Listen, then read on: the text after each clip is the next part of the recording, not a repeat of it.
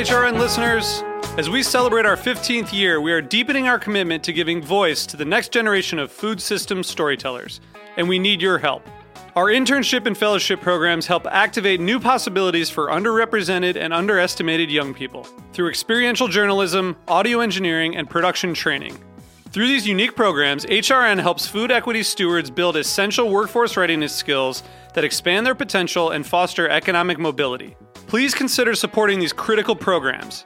And with a minimum donation, you can be entered to win a dinner for two at an amazing restaurant in one of eight cities and tickets to a concert at a great venue in one of those cities. We have incredible partners across the country who have donated, as they also share our passion for helping to educate the next generation of food systems storytellers. Check out heritageradionetwork.org slash 15 to donate and enter to win today. That's heritageradionetwork.org slash 15 to donate and enter to win today. And make sure you donate before March 31st. Thank you. Today's episode has been brought to you by Roberta's, located at 261 Moore Street in beautiful Bushwick, Brooklyn. For more information, visit www.robertaspizza.com. You're listening to Heritage Radio Network, broadcasting live from Bushwick, Brooklyn. If you like this program, visit heritageradionetwork.org for thousands more.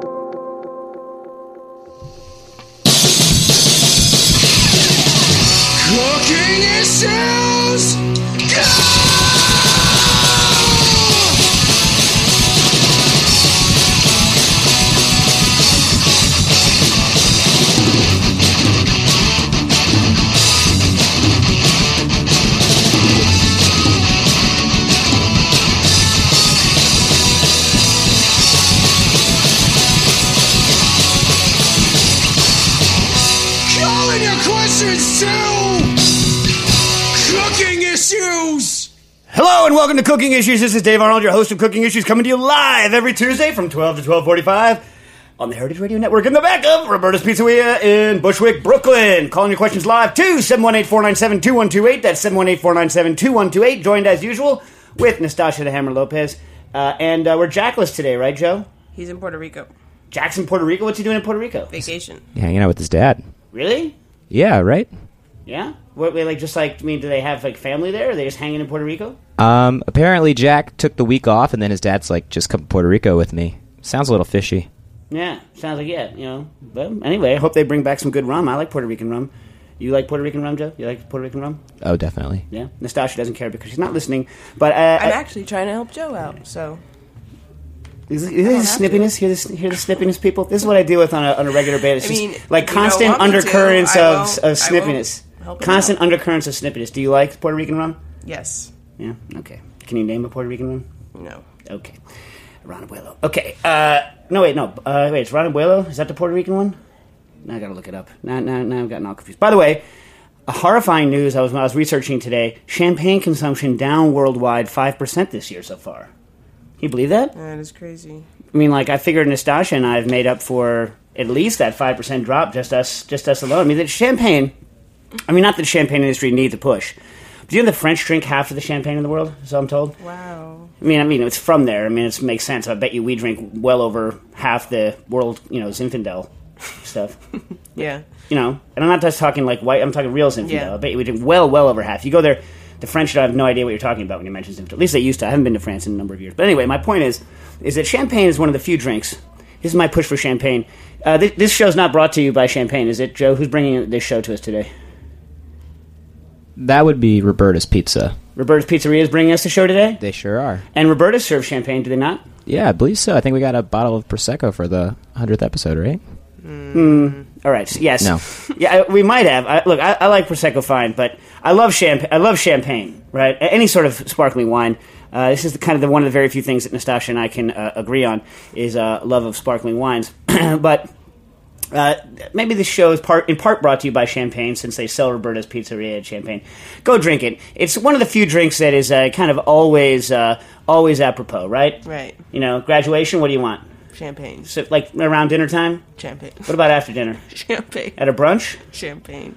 Co- cocktail thing after work? At your bar, champagne. Cham- Any bar, really, Yeah, right? yeah. Champagne. It's not a crack against, uh, you know, our cocktails. It's just she'd rather just have have have the champagne. Uh, a sad occasion you need cheering up. Champagne. Yeah. So, in very few uh, situations where champagne is not. See, people make a mistake and they only drink it around the New Year's time, as though you need to be celebrating something to drink champagne, and that's just not the case. Champagne is always delicious. There are very, few things I don't like. I like. Look, I will not have champagne with my bagels and lox. It's disgusting. I do not like champagne with uh, cured cured meats. In fact, I I love them both quite dearly. They are two of the things that are closest to my heart. But I, I, all you need is a little bite of bread in between, and you're okay. So you, well, what happens is someone serves me a glass of champagne and a platter of cured meats. Mm-hmm. Typically, what I will do is I will take a couple sips of the champagne. I will then have a bite of bread. I will then eat the entirety of the platter of cured meats. In you know, depending on the size, I can I can eat upwards of uh, a quarter of a pound of prosciutto every two minutes mm-hmm. in that range, mm-hmm. right? Finish it, have a couple of bites of bread, and then go back to the champagne. I think that's the way you should do it. But uh, this is not only champagne. Uh, I also really enjoy a good cava. Do you like cava? Uh-huh. I like cava. Cava is actually my when I buy, I buy cava because it's actually inexpensive. But if somebody else is buying, I drink champagne. Yes. Actually, I owe Nastassia a bottle of champagne. What was no, that? just good wine, I think. oh, the champagne's good. You don't like champagne? You want a red wine instead? No. No, champagne would be good. Well, wait, what was the bet? was uh, you didn't know this. You thought the singer of Cat in, in the Cradle was Cat Stevens. and it's not. It's some other guy. Yeah. Anyway, okay. Who was it? I can't remember. Somebody look it up. Okay. Uh, uh, Josh uh, Whitlam writes in from Somerset. By the way, Somerset, land of apple cider and cheddar. Do you know that land of apple No. cider and cheddar? Anyway, uh, it's kind of like where where all that comes from. Anyway, uh, he writes in. It's the first comment we've gotten from the UK on liquid on the liquid nitrogen. The unfortunate thing happened with liquid nitrogen with. Uh, uh, the teenager who lost her stomach. Anyway, uh, maybe something more to discuss on the next show. I know Dave uh, talked about it on the last one. Crazy. What one does? Uh, we say. Uh, what does one do to stop a party or group of people who clearly know nothing about the stuff they are trying to ban? Uh, this is talking about the uh, liquid nitrogen attempted ban of liquid nitrogen. Um, people are talking about putting a ban on something that resulted in a horrific accident once. If they're so worried about it, then they should surely take the initial. Uh, the surely best initial steps would be to install a certification system that qualifies the staff to use LN, just like food safety, etc. The fault is clearly with the bar uh, uh, and a lack of incorrect training uh, about LN. And I'm sure if they they know it and that we do everything to prevent it, a repeat of that accident in the future. Why isn't there a ban on cigarettes? The dangers are clearly spelled out to us. That we still make our own choice about whether to smoke it or not. Rant over. Love the show. Josh Whitlam, Somerset, UK. Okay. Well, the what, Josh? I agree with you in in vast majority of it, except for this one thing. And the big issue here, and this is the reason why uh, this this incident in uh, in the UK, where this uh, teenager lost her stomach after consuming liquid nitrogen, which is ridiculous. No one should ever serve liquid nitrogen to someone. But the the, the difference between that and the incident that happened in Germany uh, several years ago, where a cook brought home liquid nitrogen and blew themselves to pieces. Uh, you know, blew blew his hands off and, and damaged his leg and was put in a coma. And said, is that in this case? The uh, accident happened to a customer, and the customer wasn't assuming, wasn't necessarily assuming any extra risks, unlike uh, unlike cigarettes. Now, um, as far as the actual practitioners are concerned, assuming that they know all the risks, then I think you're absolutely right in your in your point. But the the issue is it is true. You should you should always take the utmost care to ensure that your customers are not exposed to any extra risks that they don't know about, right? I mean, and so that's that's always the argument of why you need to put a label on the bottom of your menu that you're consuming something that's raw or undercooked. It's only if they don't have an expectation of uh, of of otherness. So when you go to a sushi restaurant, right, it's assumed you're eating raw fish and that you realize that there's certain inherent dangers, or that if you order a steak rare, that there are certain inherent dangers, although not much. Uh, but anyway, and so the, the the question is here is is, is the customer taking on a risk of which they uh, aren't aware? But in the large part, I agree with you. Okay, uh, and Kay Ingber, longtime listener, friend of the show, uh, wrote in and said he enjoyed uh, the CNN broadcast. Thank you. I think they're going to re-air that guy uh, that re-air that broadcast uh, sometime uh, right before right before the Christmas. Right before the Christmas. Said I was serious and fun in the right proportion. I usually have it exactly exactly opposite. I'm usually ridiculous and serious in the exact opposite proportion of what's uh, of what's uh, reasonable. Okay. Uh, number three, Ryan Santos wrote in and said an industry friend of mine just got an ultra low freezer. It currently runs around minus 118 degrees Fahrenheit. I've never had something like this at my disposal. I'm curious if there are any cool techniques or applications with it. Thanks, Ryan. Okay, uh, I did a little uh, conversion there, and minus 118 degrees Fahrenheit is roughly uh, negative 83 Celsius. Now, what you're looking at here is you're in the range of an ultra low freezer or a super freezer. And um, here's the big here's the big deal. Now the, the these freezers, which are used in labs but also in the storage of meats, uh, store something at, at what I've heard in the industry called uh, below below the eutectic point or below the glass transition uh, temperature of, of the foods that are involved. Uh, now let me explain what that means. First of all, you have to get in, in your mind there's two there's two separate things that happen when something is freezing, right? One or two two separate things you have to worry about. One is the storage temperature at which you're keeping an item, right? And the other is the rate at which something freezes. Now, these ultra low uh, temperature freezers don't necessarily freeze things that much faster than uh, you could freeze it using a, a regular freezer, right? For fast freezing, you need a blast freezer or a fluid bed freezer or emerging directly in a cryogenic liquid like liquid nitrogen or something of this nature right now now the, re- the reason that's important is is that if you freeze something slowly right? As you're freezing large ice crystals grow. Large ice- crystals themselves can be damaging. So you have very a small number of ice crystal nucleation sites and they form relatively small number of relatively large ice crystals. More importantly those ice crystals are being formed uh, by water leaving, typically, leaving the cell matrix of the food that you're freezing, dehydrating the cells, just like you were dehydrating them, and forming crystals in between the cell, ba- uh, in between the cells of the meat. So you're increasing the amount of moisture it's, it's in between the cells. You're dehydrating the cells, concentrating uh, bad things that can go on, and causing large crystals that can puncture the cell membrane, which all means that when it thaws, it will leak out. Uh, it will leak out its fluids, and you'll have drip loss and the, the normal things that you associate with damage due to slow freezing. If you freeze extremely rapidly, one, you get small ice crystals. You get a bunch of ice crystals, and if you freeze quickly enough, you can get ice crystals on the insides of the cells, and so you don't have as much uh, dehydration of the cells, and the structure of the meat or, or produce remains intact. And so that's what fast freezing can do for you. Now. Here's the other thing. A lot of times people quote the freezing temperature of a food. Food doesn't in fact have a f- one single freezing temperature. What happens is is as you start approaching the initial freezing point of a food, water will start to pure water will start to crystallize in the thing. At a certain point, uh, you're going to reach uh, a situation where let's say you let, let, let's let's make this very simple. Let's just say we have salt and water. All right, so it's not food anymore; it's salt and water. If you have just salt, sodium uh, chloride, and water, what happens is as you chill it, uh, their ice crystals will start to form, and as ice crystals form, what you're left with is more concentrated saltwater solution. That concentrated saltwater solution has a lower freezing point, so the temperature goes down a little more, and then you have an even more concentrated, and it goes down and down and down until you reach the point where salt can no longer become more concentrated in the liquid. You've reached what's called the eutectic point. It's a point at which uh, th- that temperature is the lowest that that system can get and still have them remain together. At which point you freeze out solid water and uh, sodium chloride crystals, right? So it's frozen out solid. That's the eutectic point. In real food, there are a bunch of little eutectic points where things freeze out right? Once you get below, and at any point during that freezing curve, there's still some liquid water in there, right? And what that means is, is that as temperature fluctuates in a freezer, that liquid water will melt and recrystallize as the temperature fluctuates. And so ice crystals will tend to grow over time and make your food crappier over time. So there's quality loss there. Additionally, that water that's in there is super concentrated with regard to enzymes, acids, salts, and all those things that can carry on chemical reactions. So even though the temperature is a lot lower, so the chemical reaction rates are a lot slower, the concentrations are increased a huge amount, and so awful reactions can take place in your freezer. Once you get below the eutectic point, of the last thing that's going to freeze out, there's still actually what's called bound unfreezable water. And that unfreezable water is the unfreezable water that's next to things like hydrocolloids, or next to things like protein.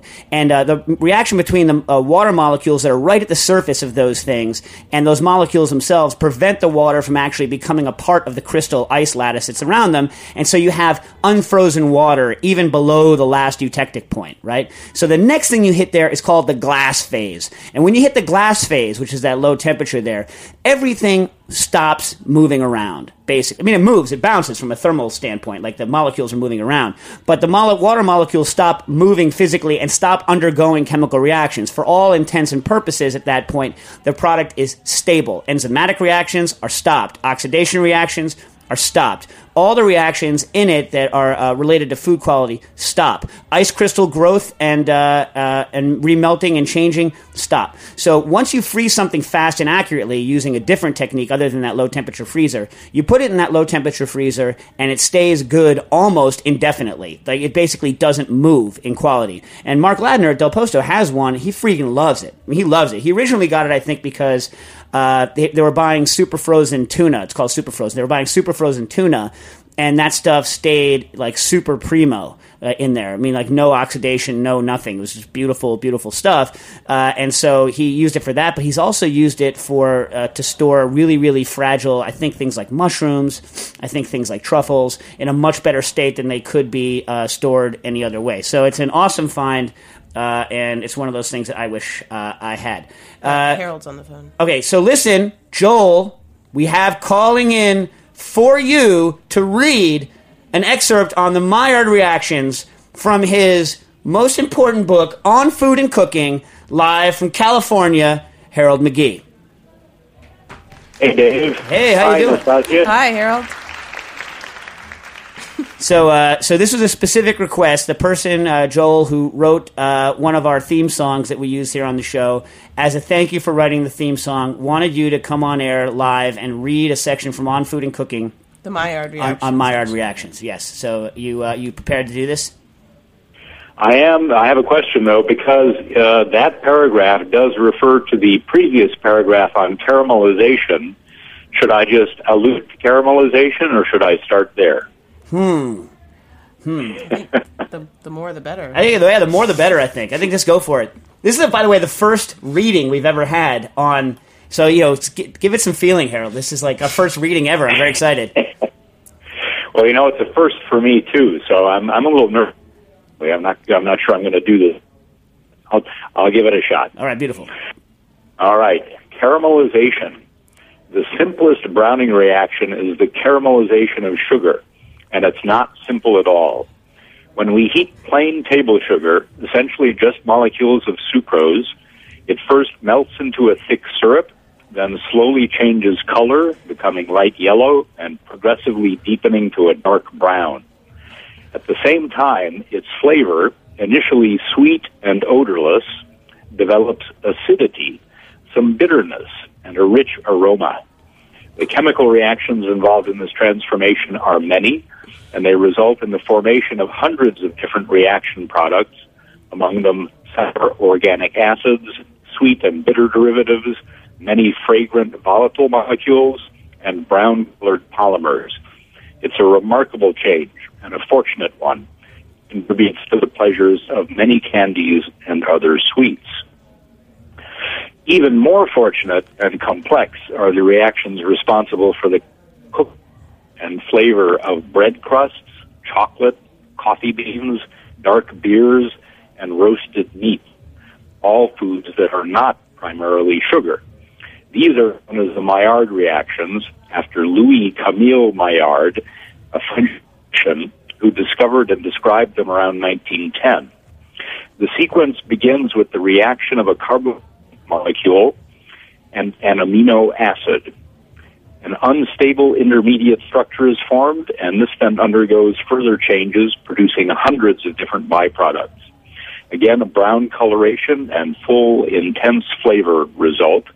Maillard reactions are more complex and meaty than caramelized flavors because the involvement of the amino acids adds nitrogen and sulfur atoms to the mix of carbon, hydrogen, and oxygen and produces new families of molecules and new aromatic dimensions. Hell yeah, yeah, yeah. Thank you, thank you, thank you. Nice, nice. Nasta- Nastassia's got her happy face on, which is good. How you doing over there, Harold? I hear you're coming to the Museum of Food and Drink fundraiser. Yes, yeah, I'm going to fly out um, to the East Coast this coming weekend, and we'll be sticking around for about 10 days. So, yeah, really glad about that timing. No, oh, it's actually it's not a fundraiser. I'm being Yeah, corrected. no. It's it's just a thank you for people that already signed up for a membership, but or who have been involved in the past. We're excited. So wait, can you do you have a second? You want to talk about this recent stuff on uh, on cooking uh, sugar crystals, or do you have a second or no? Uh, I've got a couple of minutes, yeah. Yeah. We need to talk about So- that for a second. So actually, the the passage I just read about caramelization uh, has been somewhat superseded because uh, in that paragraph I say, you know, when when you make caramel, what you do is you heat uh, sucrose crystals, which are solid, until they melt, and then uh, the melted sugars uh, start to undergo these other reactions, which turn them brown and um, develop other flavors and so on. And that's that's still basically true, but uh, very interestingly, uh, I think it was 2010 that these first results came out. A carbohydrate chemist at Illinois was trying to figure out why it is that nobody agree on the uh, precise melting point of sucrose. Uh, which is crazy. You know, table sugar is such ordinary, familiar stuff. It's used in so many different things. It's a solid. It's pure. And so it should have a very well defined melting point. And yet, when you look in the literature, there are dozens of different melting points, and they're kind of in a range, but uh, you know, not not precise. And she wanted to know why it is that the uh, melting point of sugar was so hard to measure what she discovered was that technically speaking, sugar doesn't have a melting point, which is amazing. Uh, that is that um, if you heat sugar and you melt it, and you then uh, uh, let it solidify again, and then try to melt it again, the melting point that you get uh, the second time around is lower. Uh, that is, it takes less heat to melt the sugar after it's been melted once and so on and so on. So the more often you melt it, the lower the, the melting temperature becomes. Unlike, for example, water, where, you know, the melting point is 32 degrees Fahrenheit and it doesn't change. And so what she discovered was that uh, every time you heat sucrose, and that includes keeping it at room temperature, it's actually degenerating. It's actually degrading. So the sucrose molecules are slowly breaking apart into first its constituent parts, which are one molecule of glucose and one molecule of fructose, and then those sugars uh, break down into other things. And what she discovered is that process is happening at a significant rate, even at room temperature, and certainly if you heat it up to, enough to melt it, you're accelerating that, and that means that what you end up with is uh, a block of table sugar that, in fact, is uh, no longer pure and gets progressively less pure the more often you do it. Uh, and so I looked at that and I thought that's really interesting. I wonder if I could uh, caramelize sugar, solid sugar, just by keeping it at a you know moderately out for hours. And so I put some sugar crystals in the oven at about uh, I don't know two two twenty something like that, uh, which is way below the, the melting point of sucrose. Took them out after they were in there overnight, and sure enough, they turned brown. They're solid, but they'd caramelized. Now, why did? But you also had an effect where the inside liquefied. Do you ever figure out why that happened? Why it changed? Why it was differently affected on the inside of the crystal than the outside? Uh, I I don't have the the equipment to uh, you know to determine why exactly, but I have theories, and my theory is that um, so these are the big sugar crystals that you can buy, you know, in in Chinese groceries. Uh, they're you know like uh, half inch long and and quarter inch thick, like.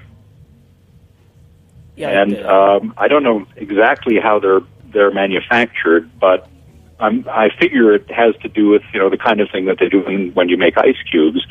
Uh, they the crystallization happens, the solidification happens kind of from the outside in, and you end up with at the core of the crystal, uh, just as you do with a with an ice cube, a lot of stuff. You know, dissolved gases and and impurities of various kinds.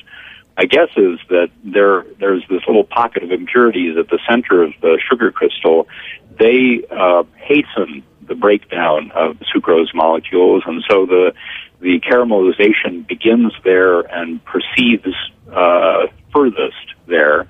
And so it's true that I've, I've got some pictures on my website of um, sugar crystals of that size that uh, are liquid on the inside. They're solid on the outside still, but they've got liquid caramel on the inside, and you crack them open and the caramel leaks out. Wait, so you think those big crystals are are formed not from a single nucleation site out? You don't actually think they're single crystals. You think they're formed like ice cubes with multiple nucleation sites. Uh, that's my guess, but like I say, I don't I don't know what the manufacturing process is exactly. So yeah, I don't know. You have time for a, a, a- you have time for What do you think? You- I don't know. I have no Can you- idea. I've tried to grow crystals on strings, you know, for my kids, and Yeah, I've never gotten yeah. a crystal even approaching what you can buy in a store like that. Not even approaching it. And I'm, Yeah, I'm not yeah. talking like I'm not talking like uh, like uh, I waited a day or a week. I'm talking like three weeks. You know what I mean? Like Yeah. like long waits. And um, but that said, I didn't put it under in into, for instance, like a heated atmosphere with forced evaporation. You know what I mean? I just had it out yeah. on the on the counter, and presumably at some point the solution. I mean, it'll eventually evaporate. I guess hundred percent. But I mean, I, I did not have any luck growing big crystals. Yeah, and I I tried a bunch of different things too. I tried. Hello, you, you're cutting for a second. You there? Uh, yeah. Yeah, yeah. You tried you hear what? me? I hear you. Yeah, yeah. You, uh, uh, we lost you at uh, you tried, and then you were about to say what you were trying. Ah, okay, yeah. So it, it seems to be part of the problem is the viscosity of the sugar solution. It takes so long for molecules of sucrose to get onto the surface. So I tried things like uh, you know adding uh, ethanol alcohol to the to the liquid to, to thin it. The solubility of sugar and, in ethanol is not that great, and I thought that would that would be pretty good, but it didn't work. I tried lots of different things, and I have no idea how they might make those big, beautiful crystals. Yeah, yeah. Well, that's something for us to look up, I guess, for for next time. For next Yeah. time, yeah. Yeah. You have uh, you have thirty seconds because uh, someone wrote in with a question that actually you I mean you're an expert in most of these questions, but uh, specifically on this one, do you have a second or no? Sure. All right. Uh, this was uh, from Brett Adams saying, uh, on the theme of Mexican food, I have a question about dry roasting chilies, which also applies to whole spices. Most recipes begin by roasting dried chilies, hydrating them, then blending them into a sauce. The dry roasting is supposed to help bring out their flavor. My two part question is, what is it about dry heat that makes the ingredient more delicious? And B, if I'm going to be cooking the chili later when it's in the sauce, won't the flavor boosting aspect of heat happen then, or is there something particular about dry roasting the individual ingredient first that doesn't occur when it's part of the sauce. The only thing I would guess is that the higher possible temperatures in a non-wet situation. I mean, I know that you've studied this. Yeah, that's exactly it. Uh, the the, um, various com- the chili or whatever spice it is you're using are in, in a spice concentrated, and so you apply heat to that. Immediately gets way above the boiling point, and you start to get caramelization reactions, browning reactions. The aroma compounds react with each other uh, because you're at such a high temperature. If you uh, if you hydrate them and, and essentially steam them or boil them or something like that, then you get a completely different set of reactions, and they're they're not as extensive because the temperature is much lower. Right, but it's one of these other things where people, it's like it's they're not. It's not a better or worse. It's a it's a it's a different situation. I mean, like I know that if you take coriander and you dry roast it, you lose uh, some of the citrusy things that can be nice. I mean, so in other words. I, I tend to use like a combination. I know when I'm making liquors, I'll tend to use a combination of uh, untoasted and toasted spices when I'm doing it, just to accentuate the different kind of components. Right? I mean, it's not a not a better or worse phenomenon, just a different thing, right? Yeah, yeah, and same is true in, in Indian cooking. For example, you use some spices. Uh, you you you use uh, a certain amount of the different spices, but you use portions of them at stages in the cooking, and then often the very last step is to fry some spices very quickly at the very very end, and then pour them on the top. Right. Uh, that or whatever it is fizzles away, and you end up with uh, all these different layers of fragrance. All right. Well, as always, Harold, thank you so much for calling in. A pleasure to have you in the show. We're going to take our first commercial break. We'll be right back with Cooking Issues.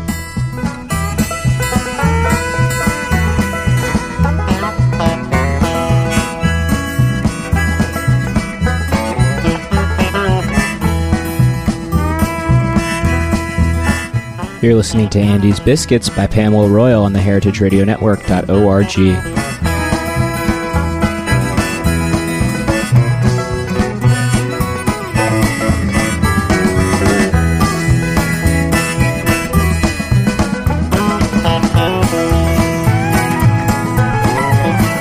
Like what you hear so far?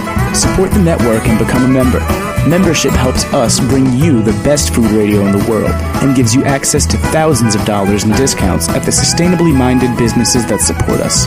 To become a member, visit heritageradionetwork.org today.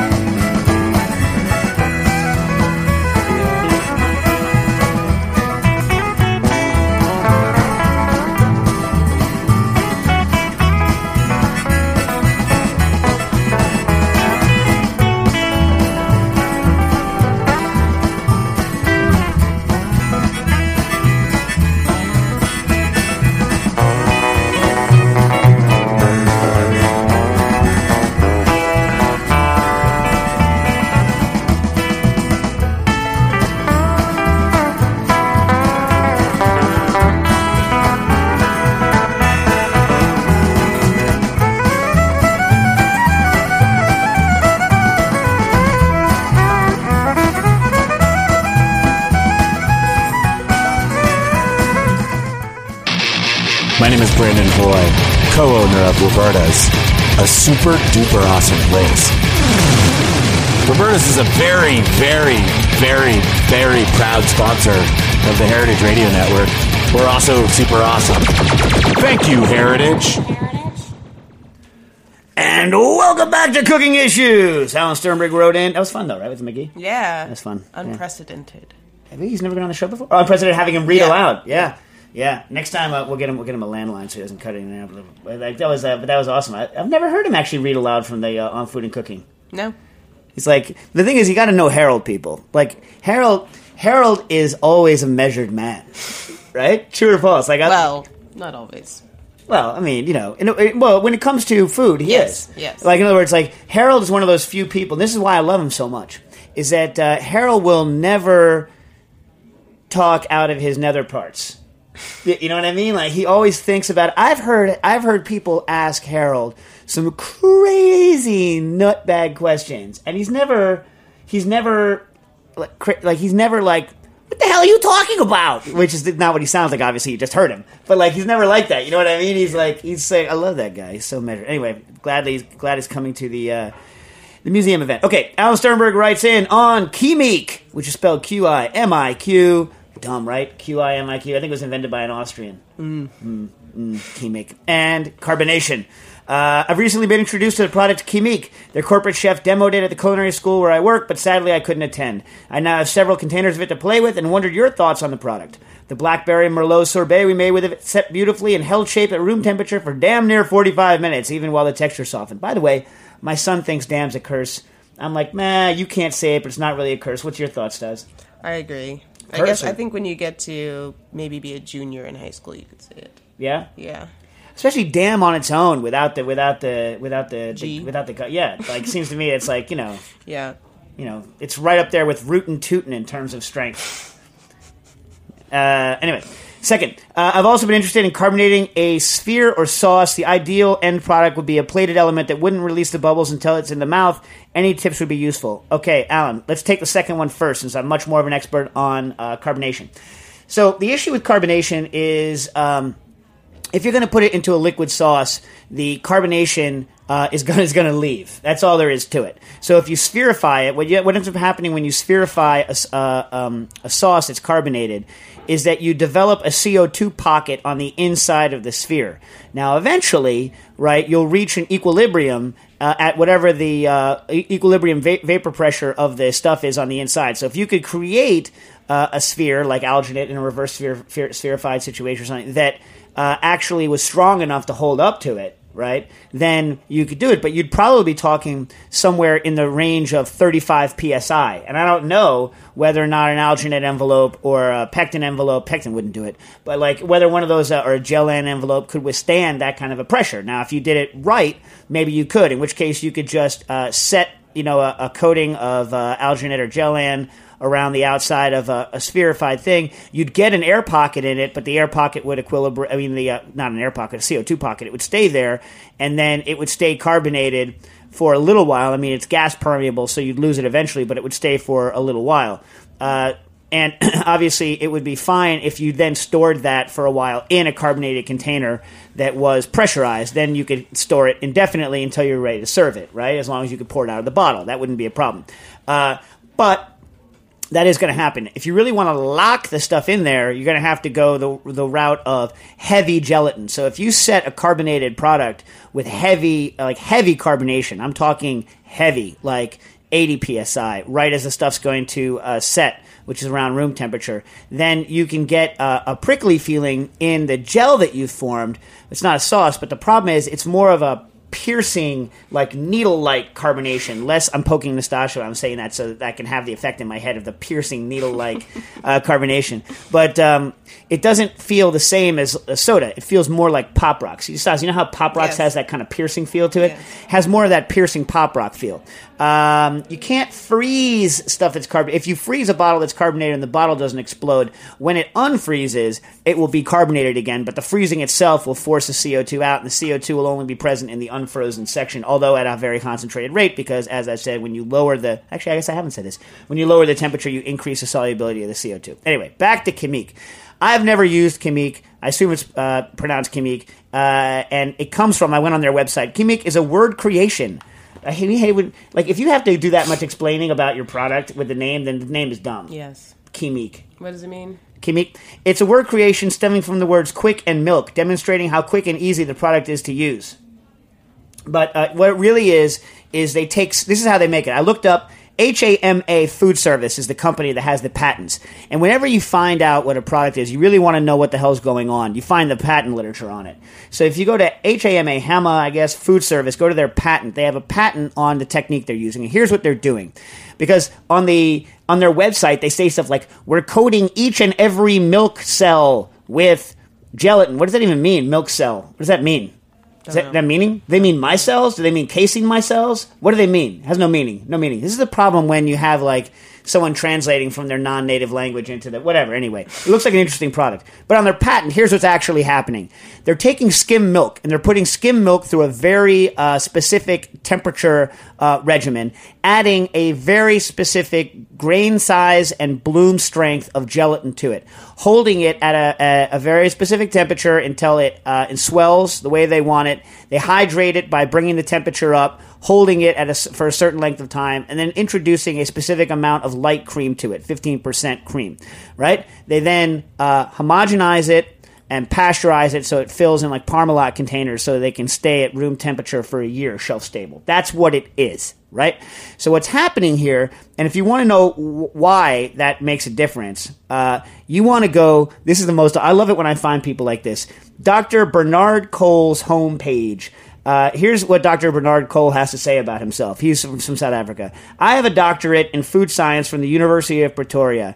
I am a retired. I'm retired from full time employment after spending 30 years in gelatin. I am willing to assist anyone who could benefit from my many fields of experience in gelatin. And this is his website. And his website is just a list of like interesting and cool facts live? about gelatin. He's in South Africa somewhere. But it's He's like inside gelatin somewhere. yeah, he's like totally set in gelatin. He's like, he's like, you want to know about gelatin from pigs? Got you. You want to know about gelatin from cows? Got you. Got you. Gelatin. I do it. Anyway, so he's like, he's like sitting there. He's like, I don't know what he is, seventy something. I don't know. He's sitting there. He's like, I'm retired.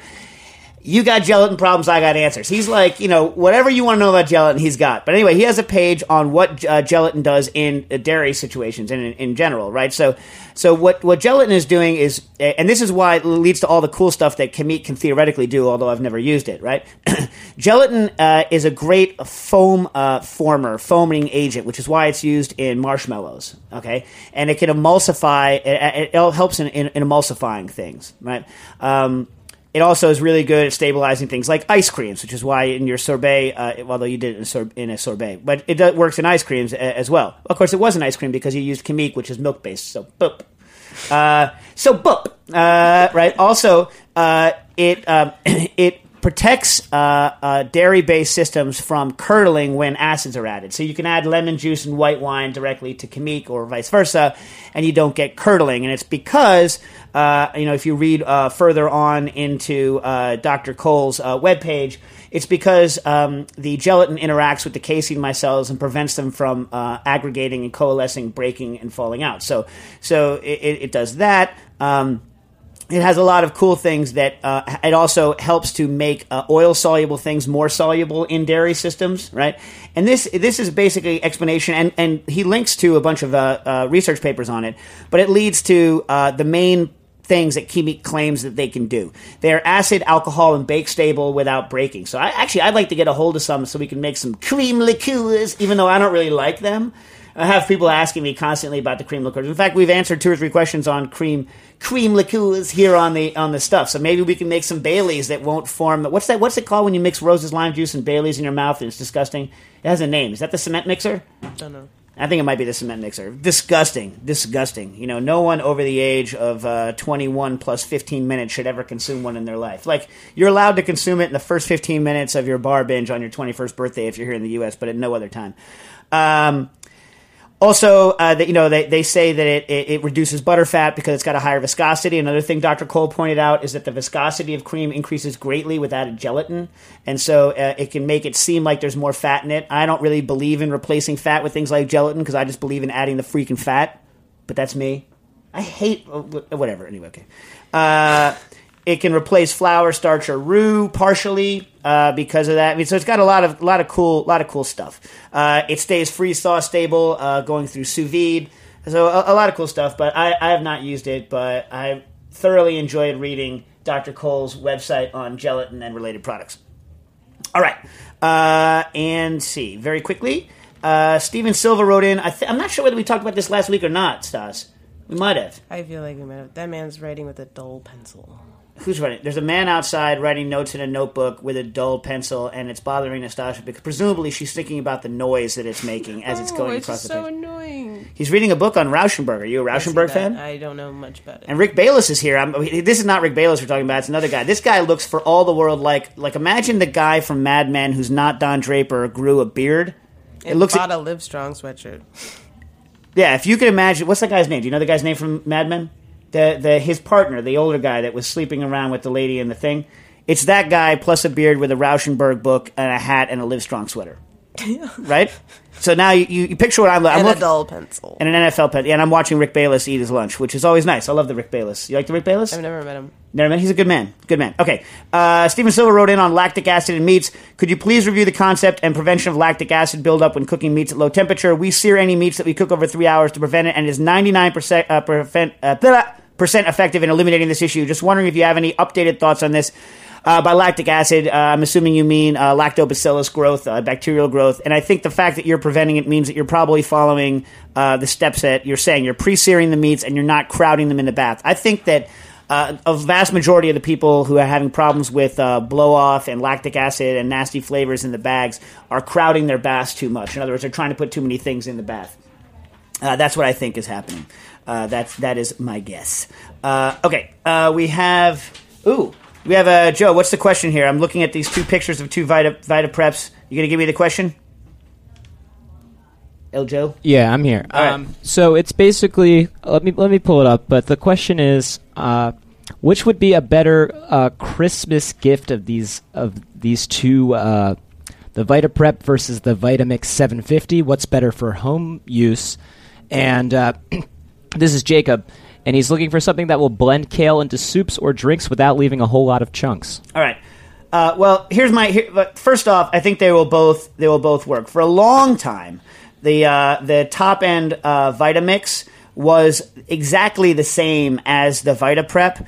The exception being, in terms of its motor and its capabilities, the the nameplate was different, and the main difference between them was the warranty. So, um, you know, the VitaPrep, if you used a Vita, if you used a Vitamix in a commercial setting, uh, your your warranty was void, right? Uh, so the Vitamix had a much longer warranty for home use, right, and cost less. The VitaPrep had a much shorter warranty, but co- and cost more, but was uh, certified for use in a commercial kitchen, and that was the main difference.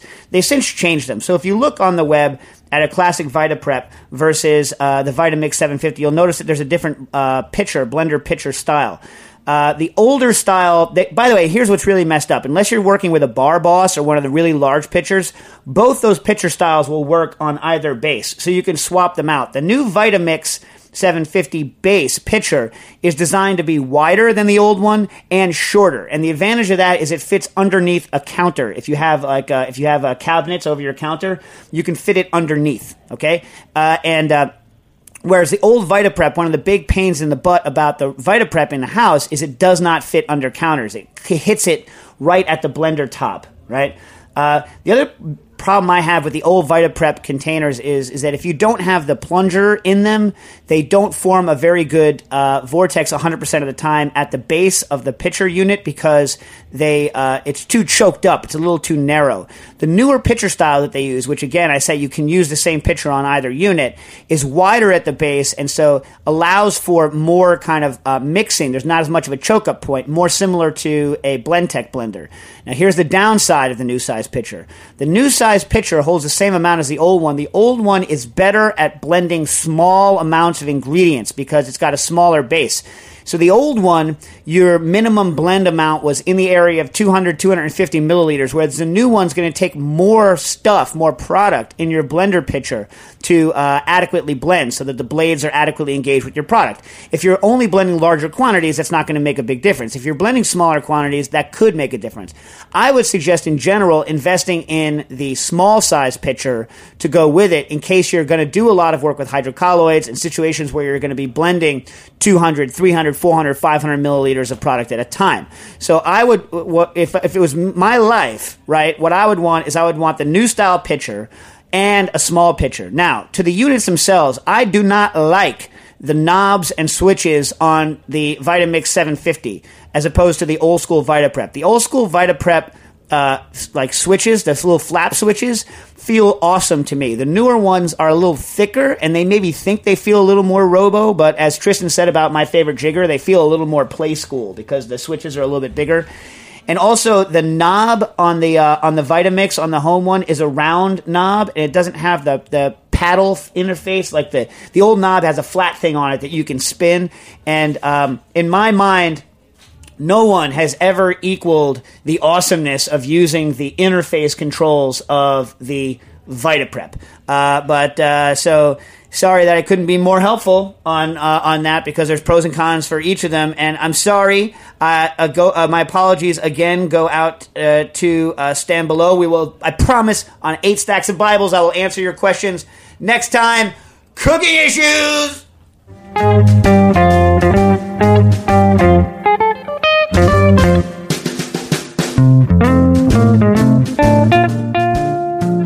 Thanks for listening to this program on heritageradionetwork.org. You can find all of our archived programs on our website or as podcasts in the iTunes Store by searching Heritage Radio Network.